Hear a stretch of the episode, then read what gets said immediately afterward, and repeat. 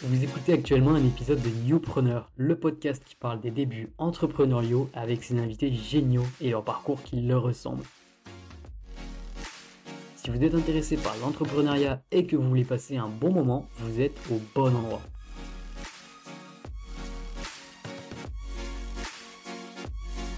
Je vous invite à vous installer confortablement, à monter le son et je vous souhaite un très bon épisode.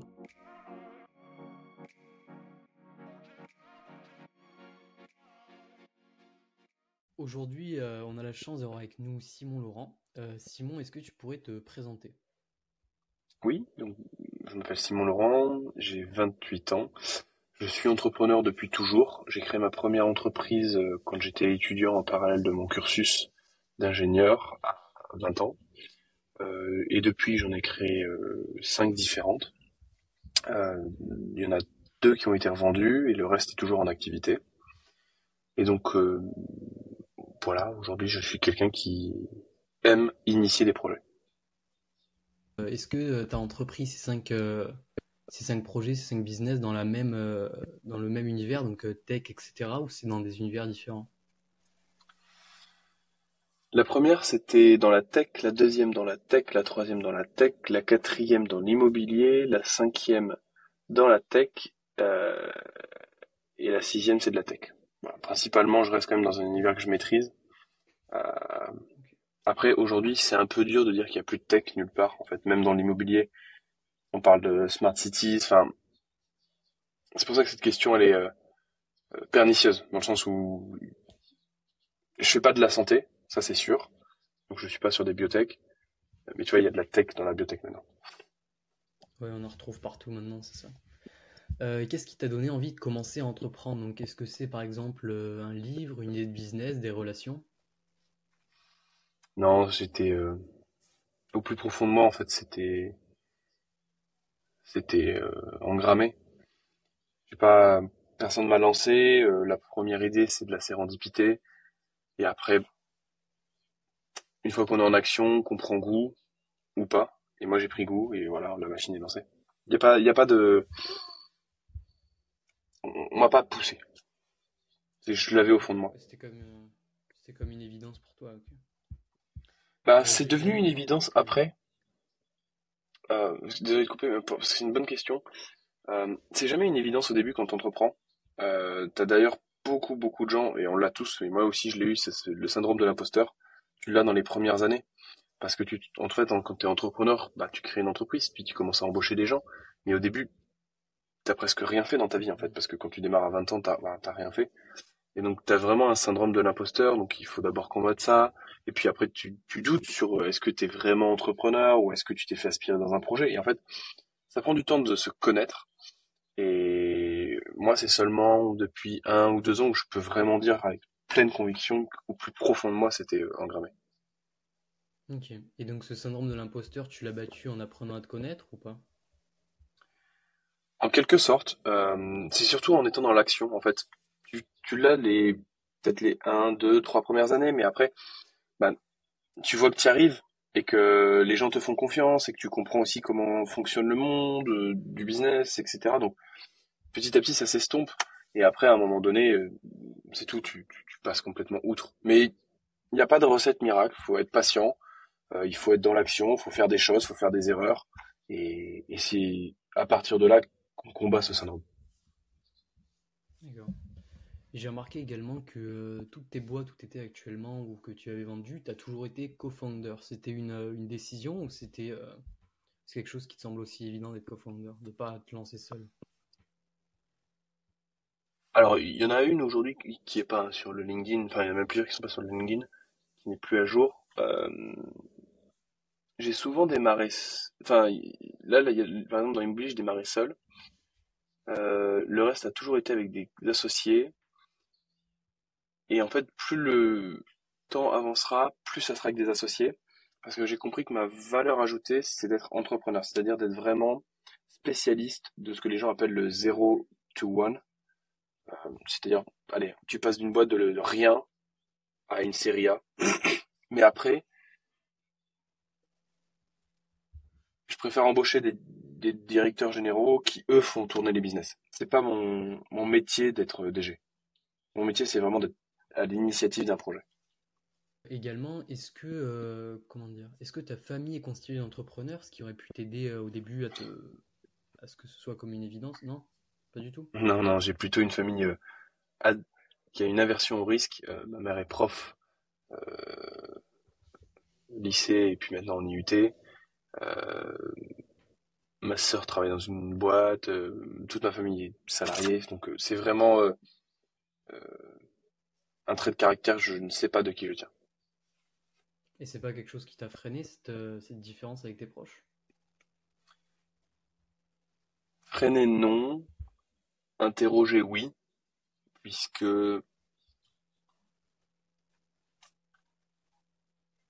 forcément, il y a un moment, une scission entre, euh, tu vois, les discussions que tu pourrais avoir à table autour d'un dîner de Noël, puisqu'on est début janvier, donc euh, ce sont deux univers tellement différents qu'à un moment donné, voilà, tu, tu, ça reste ma famille, je les aime énormément, mais on se comprend pas toujours. Ok, bien sûr. Et est-ce que tes études, est-ce que tu en as fait d'ailleurs, est-ce qu'elles ont joué un rôle dans ta position aujourd'hui ou pas? Alors, précise ta question. Est-ce que tu as fait des études, parce que tu as dit que tu avais un profil plutôt tech, est-ce que tu as fait des études sur la tech et ça t'a servi aujourd'hui ou tes études ne euh, t'ont pas servi euh, dans ta position actuelle? Je suis ingénieur en informatique, donc ça me sert forcément. Ça m'a servi au début. J'ai également fait Stanford. Euh, ce que tu apprends dans tes études, pas grand chose que de, hard skill que tu apprends dans tes études euh, qui, te sert vraiment dans la vie. C'est plutôt de la rigueur, de la méthodologie. Euh, tu trouves ta patte en fait, à un moment donné, j'ai un exemple très, très clair. Quand tu pousses les études en maths, euh, ce que j'ai fait, et que tu atteins vraiment des niveaux très élevés, en fait, à un moment donné, si je donne un exemple, une copie de maths, c'est plus juste on sait que hors donc et je réponds à une question. Ça devient, l'application numérique, donc c'est-à-dire le calcul, on s'en fiche. C'est toute la l'approche que tu as auprès d'un problème. C'est-à-dire qu'en fait, on te pose un problème presque ouvert. Euh, tu vois, j'ai un exemple qui me vient, c'est euh, étudier la montée d'une bulle de gaz dans un verre d'eau. Et en fait, tu as plein de façons de le faire. Et c'est là où tu dois trouver ce que tu pourrais appeler, euh, les gens appelleraient, pas, de la grâce, du style, ton identité. C'est comment tu vas approcher le problème. Et en fait, je, je relisais mes copies euh, de maths, il y a quasi plus de mathématiques en fait. À la fin, c'est presque de l'écrit. Il y a très peu de calcul. Euh, et c'est beaucoup, bah, voilà, sur ce problème, je l'interprète comme ça, je le comprends comme ça, donc je fais telle approche. Et, et, voilà. Et en fait, l'application numérique sur euh, des niveaux très élevés en maths, ça vaut un point sur une copie, tu vois. Et donc c'est ça. Ah donc euh, les études, ça ne te sert jamais en tant que hard skill, mais c'est vraiment des soft skills. Ça peut être du réseau, c'est euh, de trouver. Ça t'aide aussi normalement à mieux te connaître. D'accord. Et tu nous as dit donc que tu étais euh, dans, les, euh, dans les boîtes que tu as montées, tu étais plutôt là au début pour euh, la lancer. Est-ce que, est que tu trouves de, que faire des roadmaps, des roadmaps pardon, etc., c'est important ou c'est quelque chose que tu laisses plutôt de côté? Qu'est-ce que tu appelles une roadmap? C'est-à-dire étape par étape, par exemple, premier mois, l'objectif, ça va être de se lancer, deuxième mois, de s'ouvrir à, tel marché, etc., par exemple euh, c'est un oui et non à ta question. C'est-à-dire, euh, c'est très important de définir des objectifs court terme quand tu te lances. C'est-à-dire, euh, trimestre, c'est bien. C'est pas trop rapide et c'est pas trop long non plus. De les mesurer, parce que tu ne peux pas t'améliorer si tu ne mesures pas les choses. Donc de mettre des critères objectifs. Par contre, c'est jamais genre je débute, puis je m'ouvre et machin. C'est, euh, tu vois, si tu es dans de la tech, tu veux dire, bah voilà, là j'ai trois mois pour sortir euh, ma bêta. Et donc, tu fais tout pour la bêta. Après, tu dis, ok, j'ai une bêta, euh, il faut que j'aille chercher des, du financement des utilisateurs. Donc ensuite, je m'occupe de ça. Et en fait, c'est, c'est pas tout séquentiel, mais voilà, ce sont des toutes petites objectifs euh, que tu te donnes et il faut juste exécuter le plus vite possible. D'accord. Ensuite, euh, donc tu nous as parlé de la série A. La série A, c'est euh, est-ce que c'est un objectif sur chacune des entreprises, faire des levées de fonds, des, des précides ou pas? Pas du tout. Les deux premières étaient. La première a été euh, dans le hardware, c'est-à-dire qu'on fabriquait un produit physique, donc nécessairement il fallait beaucoup de capitaux. Euh, bah, pour monter une usine et tout, ça coûte cher. Euh, c'est pas, on parle de plusieurs millions d'euros, hein. c'est jamais, euh, c'est jamais 100 euros. Euh, la deuxième, il n'y en a pas eu besoin puisqu'on a eu tout de suite des clients.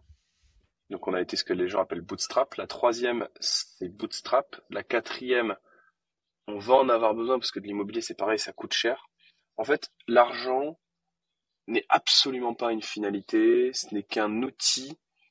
Euh, c'est comme de l'essence que tu mets dans une voiture, c'est pour aller plus vite, plus loin.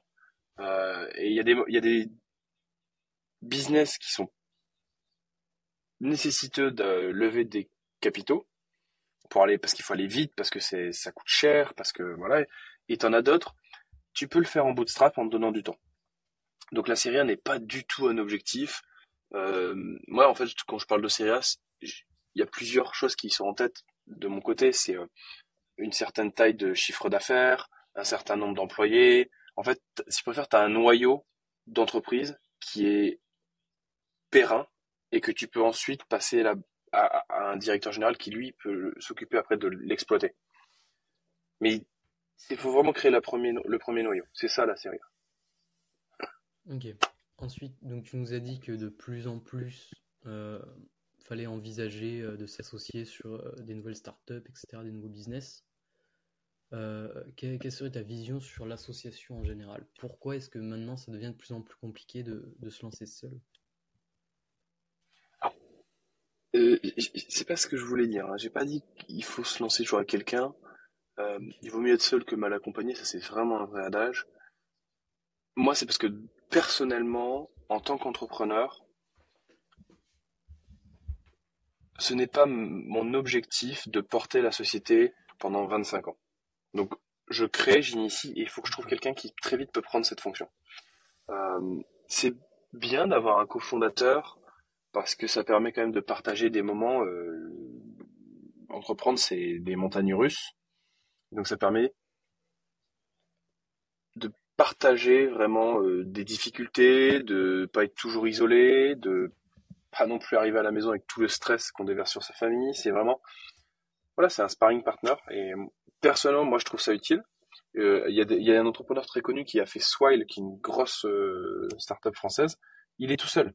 Et, et donc, il n'y a pas de. J'ai même vu des gens à 5, 7.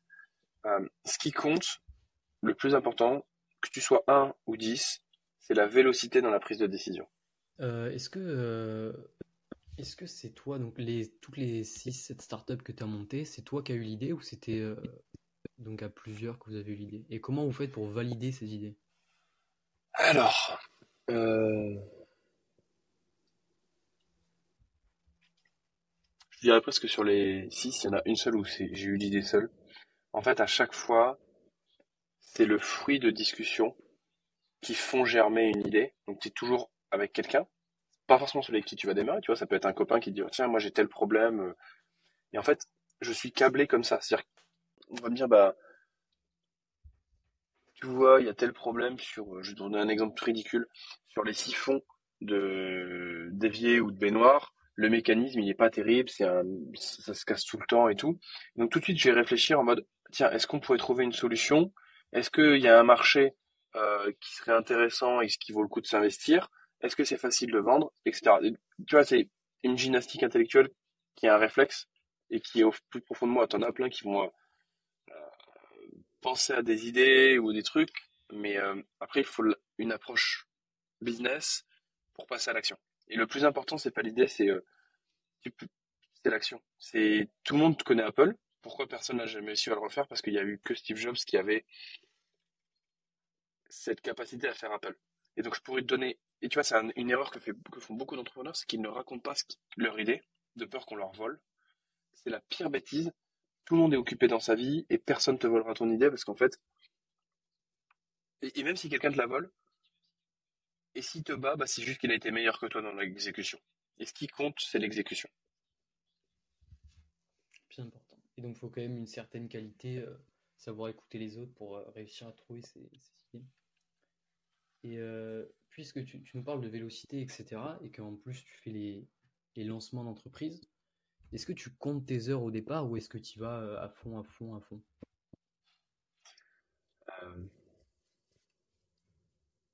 Je les ai pas comptés au début, je les compte toujours pas aujourd'hui. Par contre, j'ai appris à apporter de l'équilibre. Euh, je connais personne qui est capable d'être euh, efficace 10 heures d'affilée. Personne. Vraiment personne. Et au final, après ça dépend de ta typologie de client, mais ça sert à rien d'être 10 fois plus rapide que tes clients. C'est bien, mais en fait, euh, c'est pas très intéressant ce qui compte, c'est d'être toujours un petit peu en avance. Et donc il faut savoir dire bah là il euh, faut travailler très fort, là j'ai un peu de temps.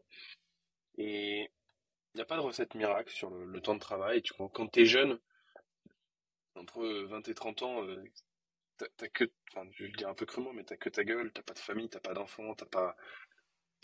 grosso modo t'as rien. Donc même si c'est les études, c'est pas grand chose.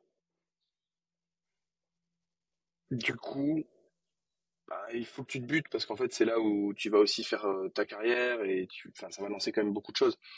Donc oui, il faut te buter au début et moi, je pense que c'est une bonne chose de se buter au début. Et après, il faut savoir être efficace. Et c'est en te butant au début que tu vas apprendre à être efficace. Est-ce qu'il y a des, quand on, tant qu'on parle du début, est-ce qu'il y a des erreurs que tu as, que as fait au début que tu fais plus maintenant? Est-ce que tu saurais euh, en retrouver comme ça?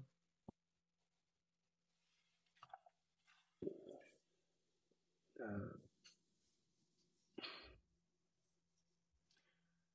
je te dirais la plus importante, c'est de mesurer tout ce que l'on fait. D'avoir une culture de l'écrit, être très rigoureux, de tout mesurer, de tout quantifier, c'est la clé de l'exécution. Et, et commencer par le client. Oui.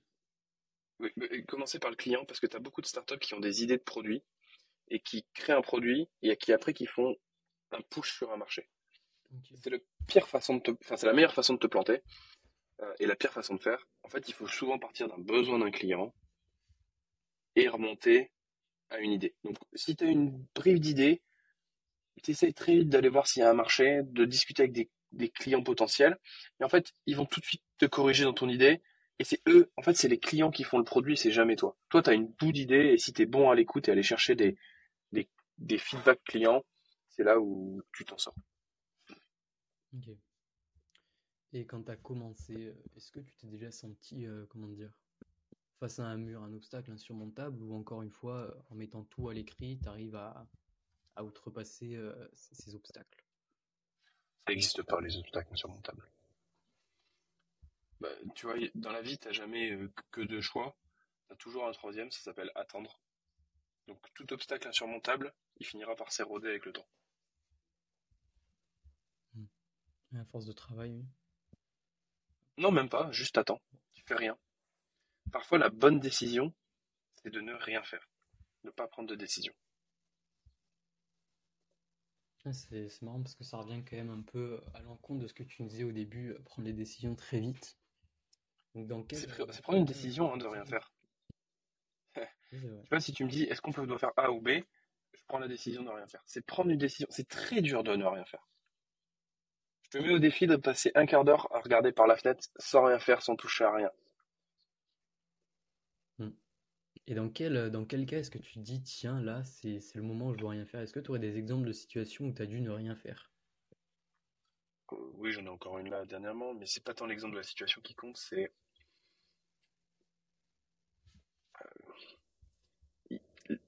il faut pas être en, lutte pour réussir. Je m'explique. Si, tu dois faire un effort considérable pour forcer le destin, c'est que c'était pas la bonne décision. Tu peux transformer un mauvais choix en bon choix par l'énergie que tu mettras, mais tu peux le faire une fois. Sauf qu'une société, c'est un marathon. C'est pas un an, c'est 7-8 ans en moyenne minimum. Donc, si pendant 7-8 ans, tu dois toujours forcer les choses, tu vas être burn-out à la fin. Euh, ce qui compte, c'est de savoir être dans le flow. Savoir quand, là, tu le sens, en fait. Au fond de toi, il faut écouter tes, tes tripes et dire, OK, là, je suis dans la bonne direction. Et en fait, le vent, il souffle quand tu es dans la bonne direction. T'es jamais en difficulté. Et bon, j'imagine que tu as connu des, échecs entrepreneuriaux comme tout le monde, enfin comme tout le monde qui est dans l'entrepreneuriat, bien sûr. Comment, euh, qu'est-ce que tu conseillerais à quelqu'un qui, qui vient de se lancer et qui a son premier échec? Qu'est-ce que tu lui dirais de faire? Écoute, oui, puisque la première entreprise, avant de la céder, on est quand même passé par ce qu'on appelle du redressement judiciaire. Donc c'est une procédure euh, où tu, ne liquides pas l'entreprise, en fait tu passes devant les tribunaux et on t'aide à redresser la société. Donc on va te faire de l'aménagement de la dette bancaire, on va t'aider, etc. Euh, donc ouais, ouais j'ai connu des, des, vraies, des vraies difficultés. Euh, je pense que c'est bien d'y passer en fait par ces difficultés ou ces échecs parce que ça prend du temps à accepter, hein, ça touche son ego et puis euh, t'as toujours l'impression que tu vas être jugé ou mal perçu. Au final, c'est une valeur ajoutée considérable dans ta vie, mais vraiment monstrueuse. Euh, c'est un edge que tu as sur les autres qui n'ont jamais échoué. Parce qu'en fait, quand tu as appris à tomber, tu sais, tu as appris à te relever. Tu sais que tu connais aussi l'envers du décor, donc tu sais que finalement, ça se termine jamais net une boîte. C'est pas genre je ferme et puis tout est fini. Tu as toujours des clients, des contacts, tu fais des relations, euh, tu peux la céder. Il y a plein de trucs. Et ça prend aussi un peu de temps, mais une fois que tu as accepté ton échec, bah, tu peux te regarder en face et tu es capable de dire, bah voilà, là je me suis planté, mais c'est pas grave, parce que en fait, tu vois, j'ai appris ça, ça, ça et ça. Par contre, faut pas que tu sois un zombie, tu vois, faut pas que tu j'accuse le coup et tout. Non, c'est tout. Tu t'es planté, tu as fait certainement des erreurs. Euh, c'est jamais la faute des autres si tu la tiennent. Mais par contre, si tu ressors et que tu arrives à retrouver de l'énergie à te relancer, mais tu es, dix fois plus fort. Et tu, peux prendre un exemple très, très simple. Tu as les sportifs, l'équipe de France de football, perd en finale contre l'Argentine. Tu crois que les gens comme Mbappé, ils, sont quoi? Les mecs, ils, étaient au fond du saut, mais ils ont appris à se relever. Je te prends l'équipe de France de rugby, Coupe du Monde, euh, là, il n'y a pas longtemps. Les mecs, qui se sont fait sortir par l'Afrique du Sud. Ils vont avoir tu vois, pour beaucoup, c'est dur. Hein. Ils, ont, ils, l'ont tous dit. C'est super dur à digérer. Mais par contre, ils vont tous savoir rebondir. Bien sûr. Ensuite, est-ce que, euh, bon, faire les échecs, enfin, avoir des échecs donc important, et faire des erreurs, je trouve ça tout aussi important. Est-ce que tu penses quand même que se trouver un mentor, ce serait quelque chose, euh, comment dire, qui permettrait, euh, est-ce que ne pas faire les erreurs soi-même grâce à un mentor, est-ce que ce serait bénéfique?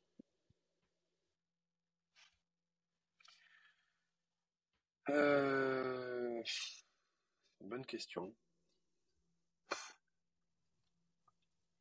J'aime pas le mot mentor. Parce qu'en fait, t'as beaucoup de gens qui se sont mis dedans, qui n'ont pas fait grand chose dans leur vie, ou un petit peu, et, c'est difficile de t'en remettre à quelqu'un. Euh, pourtant, je te dirais que j'en ai eu un, mais je l'ai pas cherché, tu vois, je me suis pas dit que je cherche un mentor. En fait, ça a été, c'est une boussole. C'est quelqu'un qui je, peux appeler, on se fait un petit déjeuner, on discute deux trois heures ensemble, et il, me pose juste deux trois questions, il me fait prendre de la hauteur, on parle d'autres sujets, et en fait c'est presque un sas de décompression en fait. C'est un ami plus qu'un mentor. C'est juste quelqu'un que j'admire parce que il a, je trouve qu'il a, il a fait des choses intéressantes dans sa vie, mais c'est pas, euh, je suis pas en quête de, il faut absolument lui parce que le mec il a tout réussi dans sa vie. Non, c'est c'est surtout pas ça. Et donc c'était quand même quelqu'un de plus, de plus expérimenté que toi dans l'entrepreneuriat à ce moment-là? Oula, euh, tu vois, mon mentor, il a 80 ans. Ok. Donc, euh, c'est, mais je te dis, c'est, pas, je cherche pas quelqu'un, et, je pense pas, en fait, je suis très très frileux sur le terme mentor, pour la simple et bonne raison, c'est que il y a beaucoup de charlatans. Mais, mais il y a presque 95% de charlatans pour 5% de bonnes personnes.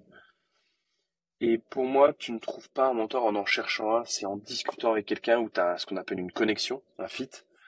Et là, là, il y a un truc qui se passe et, et, et, du coup,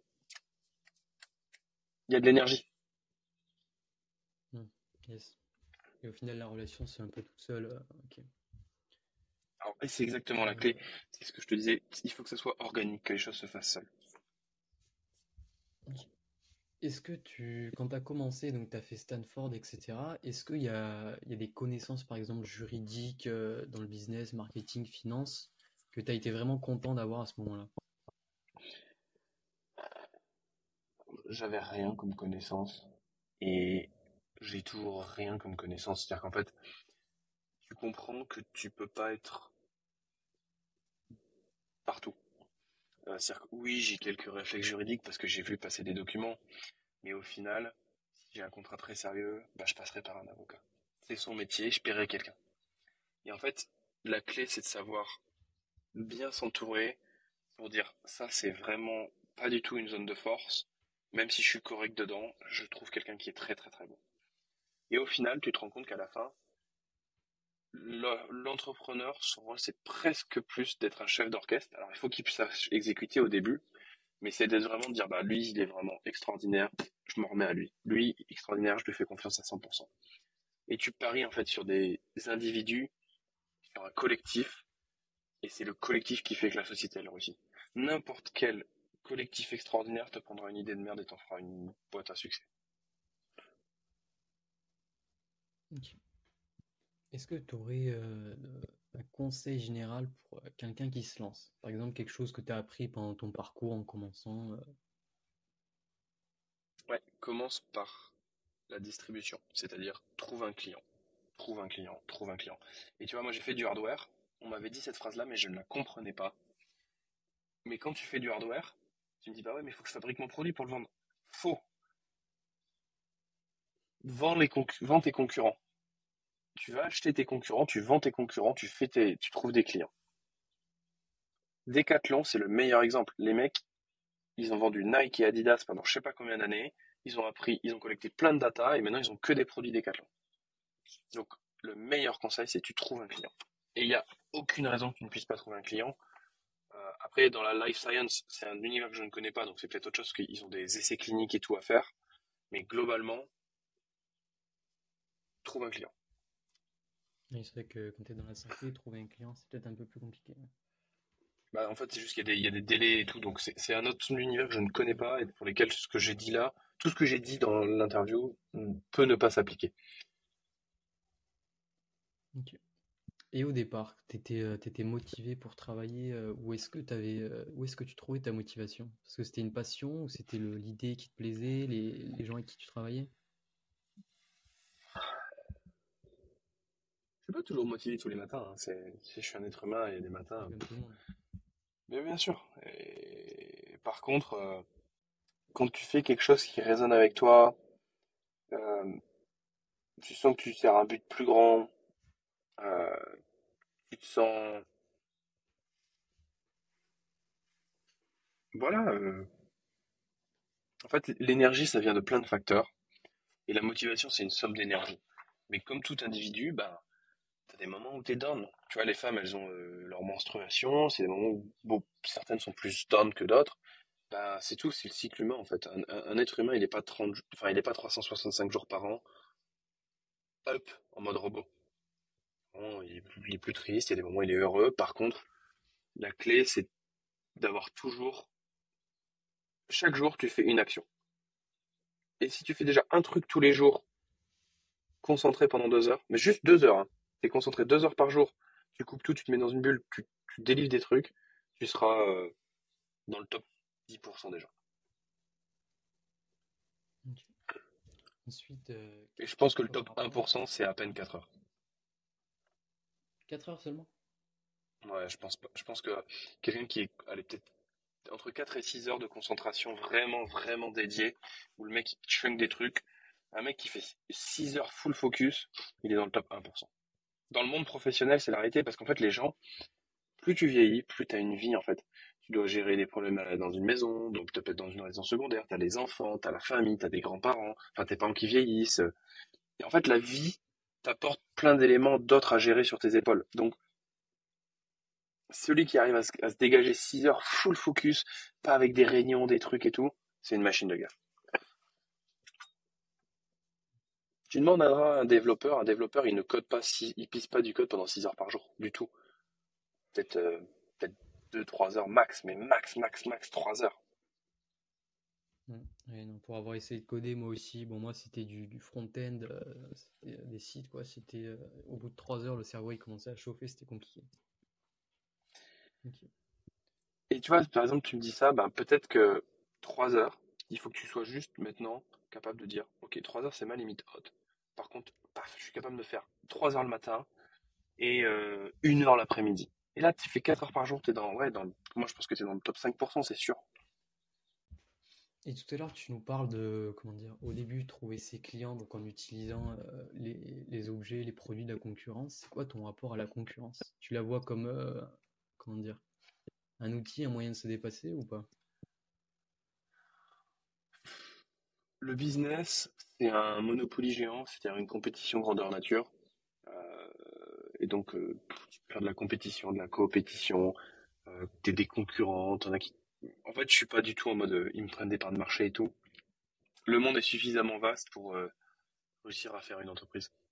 Je pourrais même me lancer sur le segment de Decathlon que j'arriverai à trouver des clients et à faire peut-être une PME, tu vois. Tu regardes dans une ville, il peut y avoir 12 boulangeries et les 12 fonctionnent. La compétition, ça te valide un marché, ça peut te donner des idées pour améliorer ton produit, mais je le vois jamais comme une menace. Ça peut être par contre euh, sur des grosses boîtes, c'est un autre délire, mais quand tu te lances sur du 0 à 1. Et au départ, quel euh, parce que bien sûr les objectifs vont être différents euh, suivant chaque boîte, les objets suivant chaque boîte, leur domaine, etc. Mais est-ce que tu penses qu'il y a des objectifs généraux que chaque boîte devrait avoir en commun? Gagner de l'argent. Ouais, c'est une bonne idée. en fait, je dis ça avec beaucoup de bienveillance. Il y a très peu de boîtes qui sont réellement rentables, qui génèrent du cash. Et en fait, tu peux avoir tous les gens qui sont dans les ONG qui disent ah, c'est honteux et tout, mais en fait, si t'as pas d'argent, tu peux pas investir. Le but c'est pas de te verser 100% des dividendes, ça c'est une folie. Par contre, si tu dis euh, sur 100 euh, euros gagnés, il y en a 20% qui vont pour les actionnaires et 80% c'est pour les salariés, pour l'entreprise. Mais quand je dis les salariés, c'est tu donnes un, 13e mois aux salariés. Tu les payes des formations. Tu permets à l'entreprise d'acheter du matériel nouveau, c'est-à-dire d'investir. Tu vois, si tu as une usine, il faut acheter des nouvelles machines. donc, c'est important qu'une société gagne de l'argent pour rester dans la compétition. Par contre, il y a un enjeu qui est important dans notre époque, euh, puisqu'on est quand même dans une époque euh, où tout ce qui va être l'environnement, l'écologie, c'est un vrai sujet. On parle de décroissance, je sais pas si c'est un terme qui te parle. Euh, en tout cas, il y a un bouquin qui est de Timothée Paris qui est important, qui est dur à lire, mais qui est important à lire. Et en fait, l'enjeu pour les sociétés, quand on parle de décroissance, c'est non plus de travailler sur dire, faut que je fasse toujours plus de chiffre d'affaires, mais il faut que je sois toujours plus efficient sur ma rentabilité. Parce qu'en fait, si tu fais 10 millions de chiffre d'affaires mais que tu gagnes 100 000 à la fin, c'est pas très intéressant. Par contre, si tu fais 1 million de chiffre d'affaires mais que tu gagnes 800 000 à la fin, là, c'est extraordinaire. Et c'est ça qui compte. C'est l'efficience plus que le rajouter toujours plus de serre. Tu nous parles également, euh, tu nous avais parlé des clients, tout ça. Est-ce que euh, dans ton rôle de début, de créer, euh, de lancer l'entreprise, c'est quelque chose auquel tu es toujours confronté, l'importance des feedbacks utilisateurs, clients? Tout le temps. Faut toujours aller les chercher c'est eux qui. C'est cette agilité qui va te faire ton produit. Il faut que tu sois en contact avec les clients. Et si tu fais du hardware, tu peux avoir des cycles courts si tu vends des concurrents parce que tu vas avoir des feedbacks des clients qui dire bah ouais mais ce produit là je l'aime pas parce que ça ah tiens tac tac tac. Il faut juste trouver toujours comment faire mais ça se fait. Ensuite, on avait parlé des, au tout départ, on avait parlé des objectifs euh, court terme. Euh, à combien, à quels intervalles est-ce que tu fixerais des objectifs, par exemple des, des objectifs euh, mensuels, trimestriels?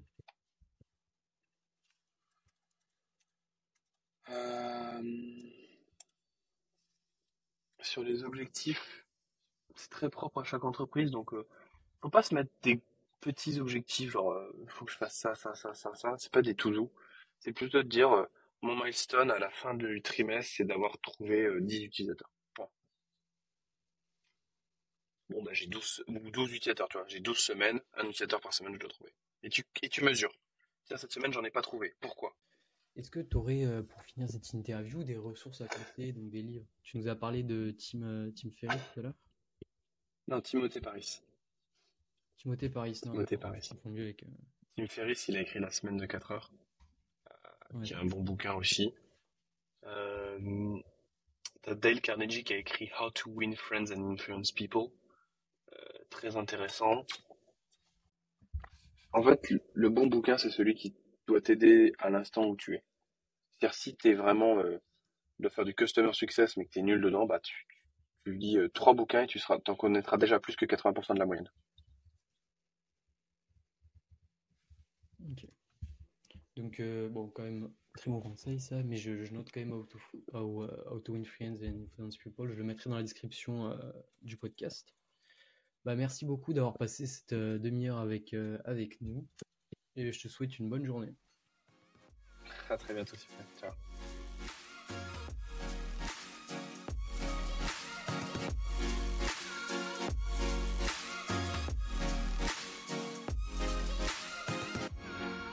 Vous êtes arrivé au bout de cet épisode, alors pourquoi vous arrêter en si bon chemin? Pour m'aider, vous pouvez laisser une note au podcast. Juste en dessous, vous pouvez réagir et me dire ce que vous avez pensé de cet épisode. Si vous voulez aller encore plus loin, vous pouvez partager l'épisode à vos proches. Et surtout, je vous souhaite une très bonne journée.